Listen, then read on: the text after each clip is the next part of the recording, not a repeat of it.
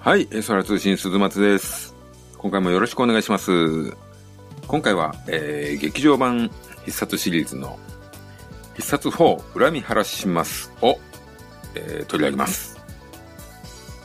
この作品はですね、1987年6月6日公開ですね。監督深作欣二、脚本野上達夫、深作欣二、中原明さんですね。はい。これはですね、15周年記念作品として制作された映画です。必殺をね、始めた男、深作欣二がテレビシリーズ第1作の必殺仕掛け人以来、15年の時を経てですね、監督をした作品ということになります。はい。当時テレビはですね、仕事人5風雲流行編を放送していまして、この映画をね、公開する頃には、シリーズが終了することがね、決まってましたんですね。はい。テレビはね、ブームが終わり、もはや終わりに向かってたんですけども、映画はね、ちょっと気合を入れて大物監督を呼び戻した感じでありますね。はい。そしてその深作監督と今回一緒にやってきたのは千葉真一さんと。で、そっち系から真田広之さんとか、ジャパンアクションクラブの森永直美さんやね、大木浩二さんなんかも出てますですね。はい。この辺のね、方々の時代劇と言いますと、当時としては、影の軍団の印象が強いですね。なんで自分にとっては必殺3つ影の軍団な映画ですね、今回はね。はい。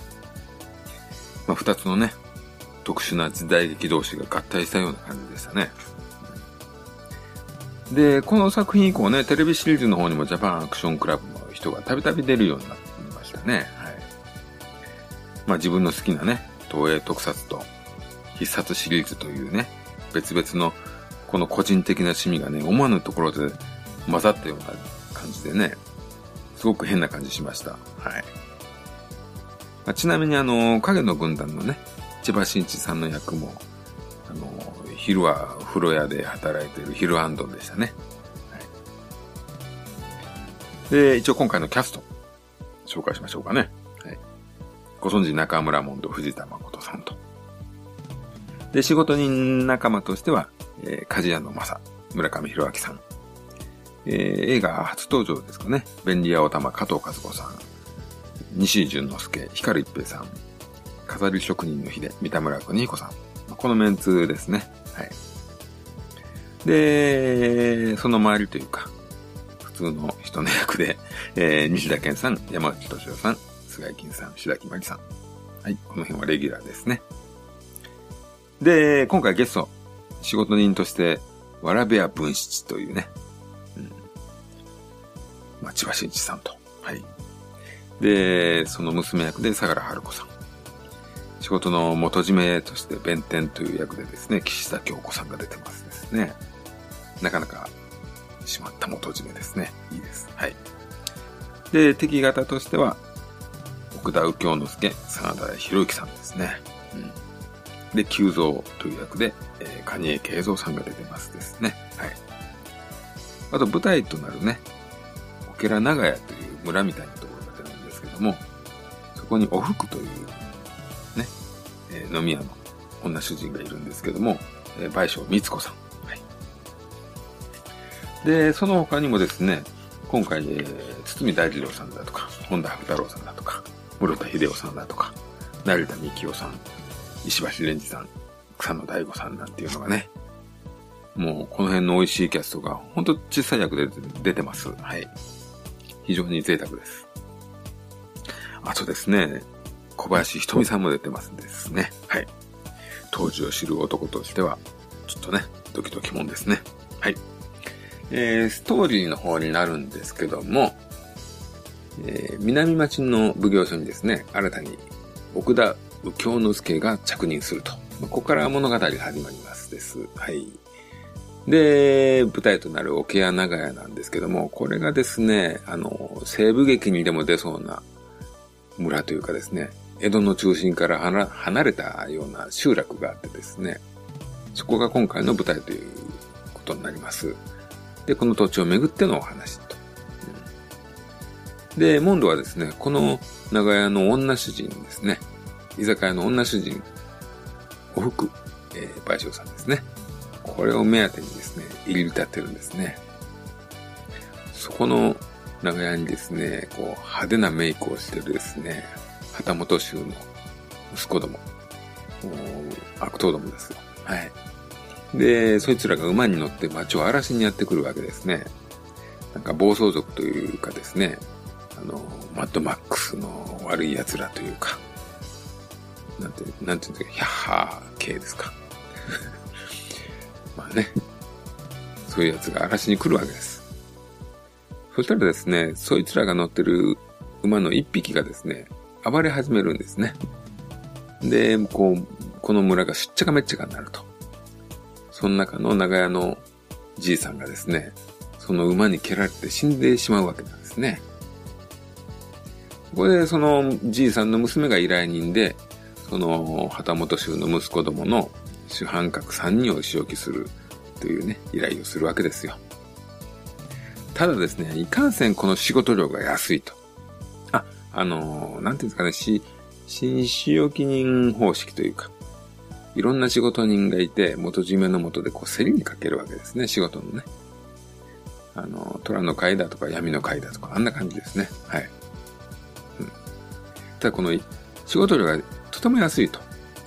でもモンドはですね、ちょっと関わってる村のやつだから、やりたいわけなんですけども、ヒルたちがですね、割に合わないと。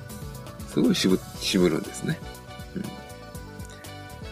うん、で、そこにいた、流れ的な仕事人の、わらび屋文七、千葉真一さんがその仕置きを引き受けると。で、結局ですね、モンドと文七が、仕置きを早くしたものが勝ちみたいなね、そういう競争になるわけですね。うん、で、一人二人とね、文七は的確にね、仕置きをしていくわけです。そうこうしてるうちに、裏でね、もっと大きな悪の存在が見えてくると。まあ、実はですね、奉行に着任した行之助の手下の久蔵、蟹江慶三さんですね。この辺が、長屋ですね。この久蔵がですね、旗本衆の息子ども、暴走族たちと村人を、住人を衝突させて、この長屋をですね、混乱の渦に巻き込んでですね、で、この村から、人をいなくしてしまおうというね、この村を取り上げようと。そういうね、流れをね、あるわけですよ。裏で糸引いてたわけですね。で、その悪党たちを、最終的に仕事人が仕置きにかけようっていう、ざっと言うとざっくり話すとこういう話になりますと。このストーリーがですね、本当に特によくできた話というわけではないんですけども、普通かな。なんでね、今回この作品はですね、他作の世界というか、俳優陣、また音楽なんかがね、見どころ、聞きどころだと思います。はい。はっきり言ってね、本当深作色が結構強いんですよね。もうテレビシリーズの空気にグイグイ割り込んでくるっていうか、多分ね、この深作さん以外はテレビ色をね、すごく残したいと思ったでしょうね。そういう思いとこの深作監督の強い思いがですね、せめぎ合っていると。この作品にはね、もう端々にこういうところが出てますね。まずね、音楽がですね、この映画用のね、新曲がすごく多く作られてるんですよ。で、その曲なんですけども、すごい迫力があってですね、時代劇映画っぽいんですよ。非常に映画っぽいんです。こういうところもね、すごく力が入ってるんだなっていうふうに感じるんですよね。ただ必殺の音楽って時代劇っぽくないところがかっこよかったりするじゃないですか。で、劇中にですね、普通にテレビシリーズのね、あの曲やこの曲なんかも普通にかかるんですよ。なんでね、この2種類の曲が混ざると、若干違和感があるんですよね。曲に温度差があるんですよね。そしてね、最初にも言った千葉真一軍団ですね。今回こう軸になる千葉真一軍団ですけども、やっぱりですね、どうしてもね、影の軍団とかね、柳生暴れ旅ですか、当時自分もよく見てたんで、あの辺の香りがねすごく入ってくるんですよ。千葉真一さんもね、自分割と好きなんですけども、演技がうまいというよりこう自分にとってはですね、千葉さんは千葉さんだなと、もうかっこいいからいいじゃないですかみたいな人なんですよね。でね、千葉真一さんのこの男臭さというか、こう劇画チックな感じっていうのは、この深作作品とすごくマッチしてると思うんですよね。うん、非常に合ってますよね。で、一方藤田さんってどうなんですかねと思ってですね、中村モンドのキャラってもうね、このシリーズ15年ですから、すごいもう確立しちゃってて、モンドの持ってるテンポというかですね、もうリズムが出来上がってるじゃないですか。これがですね、自分にとってはこの映画にちょっと合ってないかなって思っちゃうんですよね。うん。まあ、深作欣二作品の主役っぽくないなってちょっと思っちゃうんですよね。うん、まあ、中村モンドのね、キャラクターをね、最初に想像して設定した時には、深作監督もね、大きく関わったらしいんですけどね。うん、で、そして今回のね、他の仕事人の面々なんですけども、まあ、3に引き続き、かなり飾りのような存在というか、まあ、非常に描かれていないというか、存在が弱いですね。まさかね、変なほっかむりしてたりとかですね、もう日でもね、仕事量にいちいちケチつけてますしね、まあ、登場してね、本当あんまりいいところがないんですよね。本当に絡まないんですよ。まあ、最終的にね、もちろん仕事には参加しますけども、はい。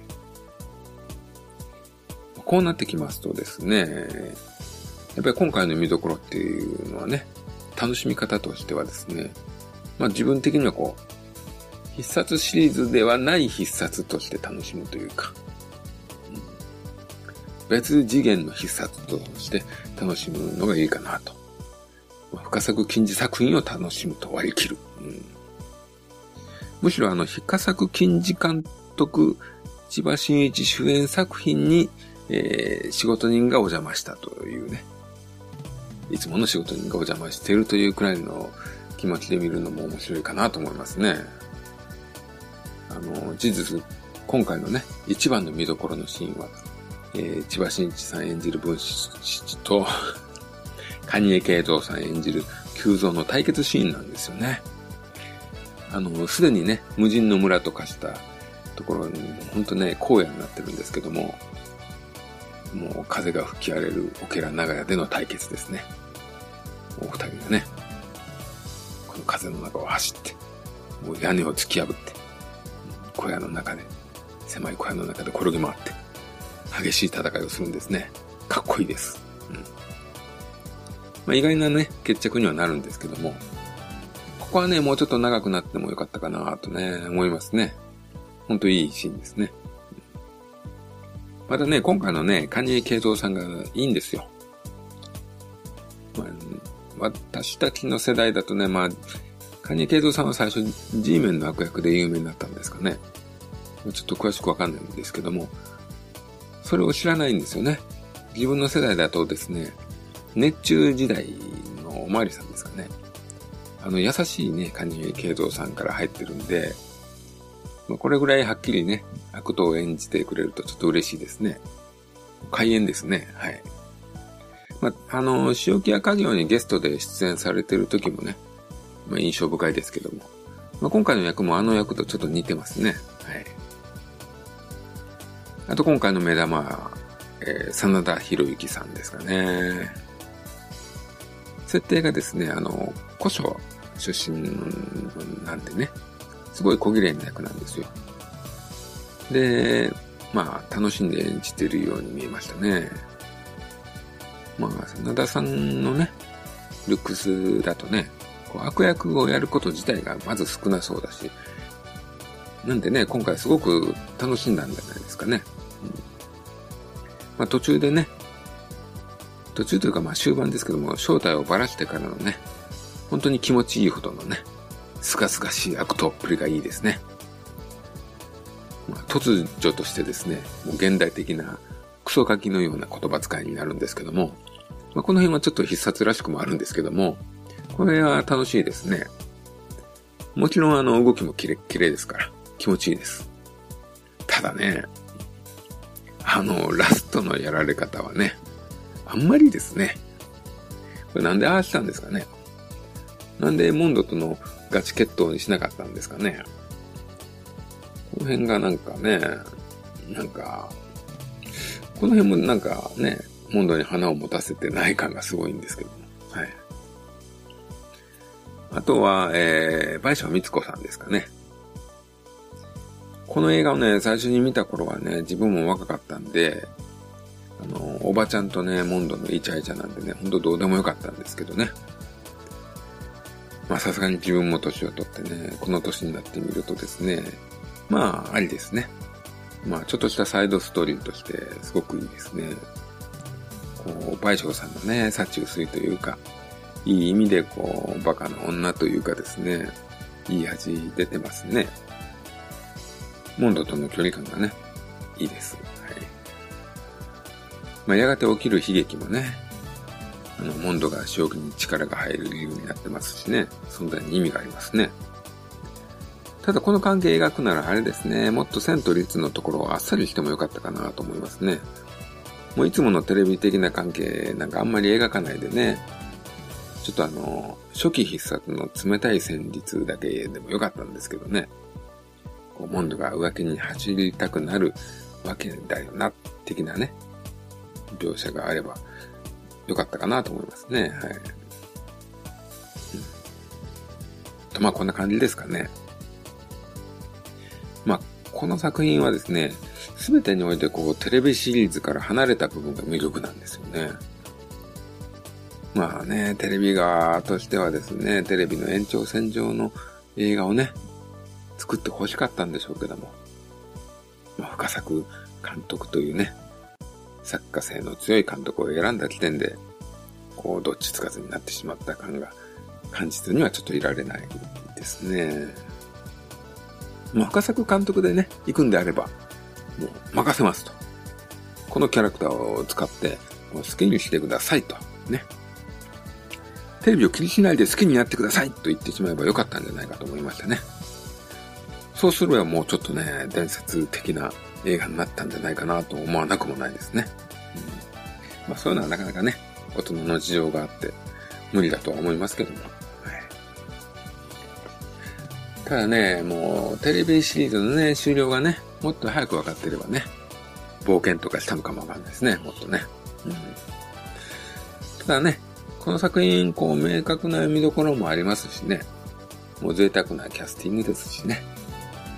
本当楽しい作品だとは思います。まあ、ということでね、今回は必殺4映画版を取り上げました。で、今までね、結構ね、やってきた必殺関連なんですけども、最近ですね、ポッドキャストのレビューのところにね、こう書いていただいた方がおりまして、まあ、まずはこれは本当にありがとうございますと。なかなかね、そういう意見をね、書いていただけることはないんで、非常にありがとうございます。その方はですね、まあ、仕事人シリーズをやってほしいということをね、書いてくださいました。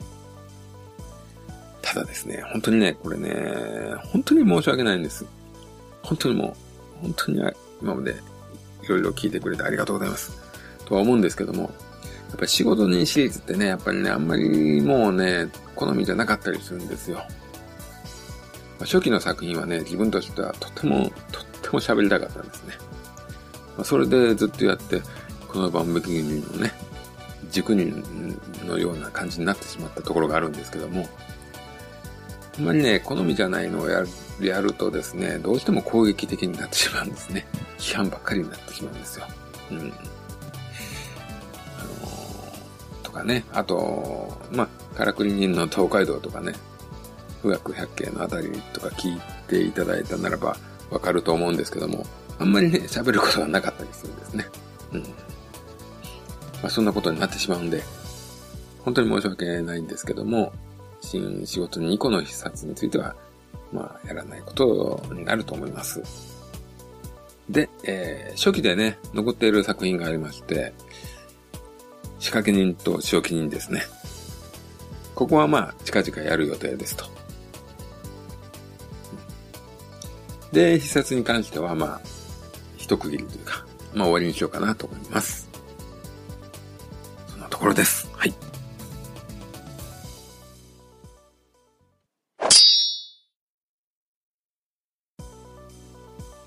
はい、引き続きましてですね、まあ、まあちょっとおまけみたいな感じでやろうかなと思いまして、最近ジョーカーというね、もう言わずと知れた大ヒット作になってしまいましたけども、ジョーカー。あれをね、ちょっと見に行きまして、まあネタバレありでちょっと、まあそんなに喋らないですけどね、ネタバレありの部分もあるかな。まあちょっと話そうかなと思います。まあただね、これ自分が喋るほど喋っていいのかなっていうところもちょっとありまして、まあ DC とかにね、詳しいわけでもないので、もしね、その辺詳しく聞きたいのであれば、他のポッドキャストを聞いた方が全然いいと思うんですけども、まあ率直な感想だけ言おうかなと思いまして。まあ、感想になりますけども、なんかね、見終わった後にね、これをどう評価したらいいかね、本当に何とも言えないなって感じだったんですよね。これって何なんだろうとか思いましたね。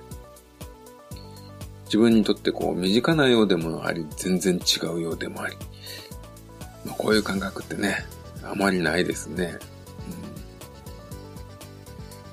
うん、まあ一つこう何とも言えなかった理由としてあるのは、まあね、大きな悲劇が起きた人にどう声かけたらいいかわからないというかね、あの感じがちょっと近いのかもしれないとかね、思ったりもしました。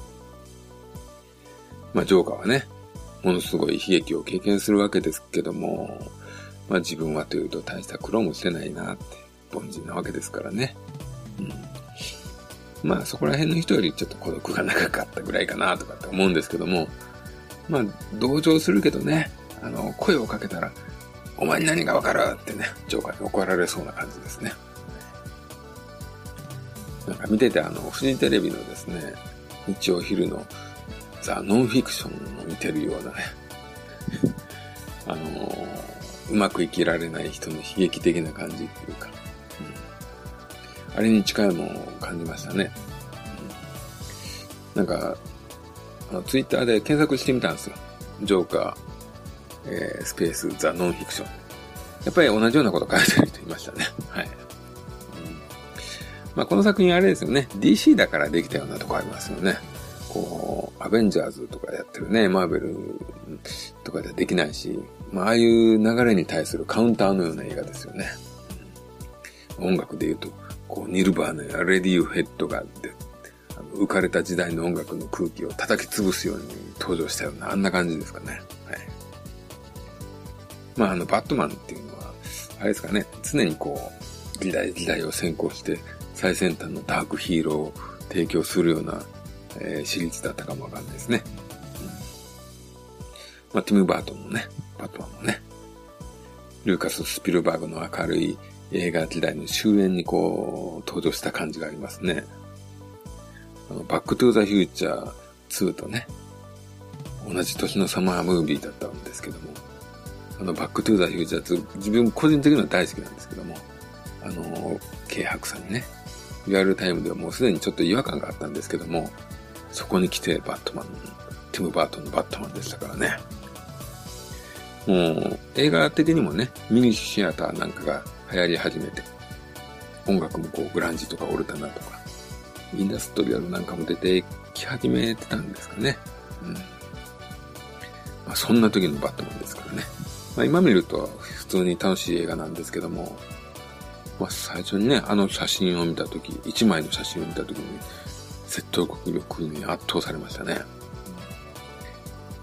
マイケル・キートンがね、最初バットマンを演じるっていう情報が出た時に、ビートルジュースのあいつかよっていうね、すごいブーイングだったみたいなんですけどね。こう一枚のバットマンのスーツのスチールがね、写真が出ただけで、もう空気が一変しましたからね。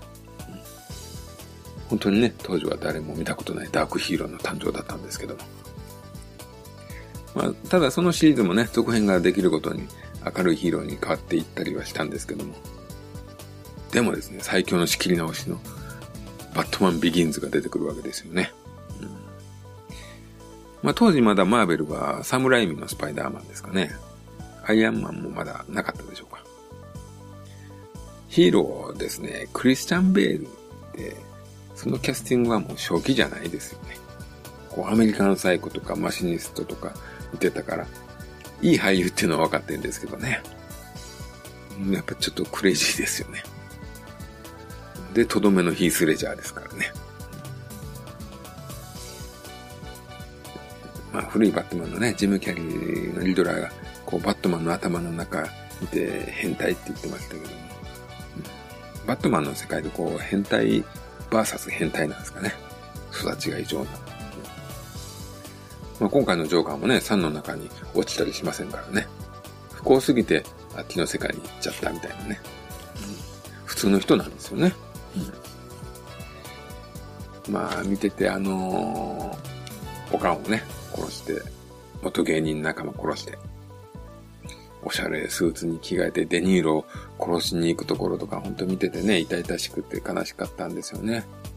もう踊ってるんですけども、行ったらあかん方にどんどん行っちゃってるっていう感じがあってね、寂しいもんがありましたね。うん、ただですね、見終わって印象がね、殺しに行くところとかかっこよかったなってなんとなく変わるんですよね。覚醒後というべきですかね。めっちゃかっこいい印象なんですよね。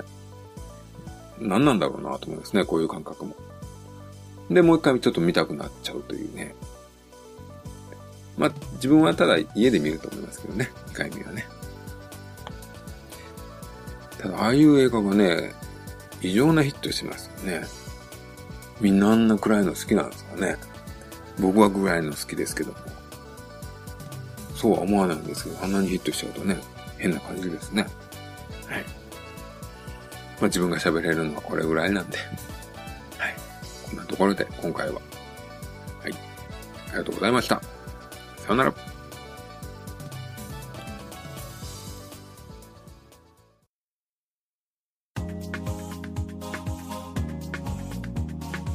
そら通信ではお便りをお待ちしております。ツイッターハッシュタグえそら通信、その他シーサーブログのコメント欄、 G メールの方でもお待ちしております。お気軽に感想ご意見をお寄せください。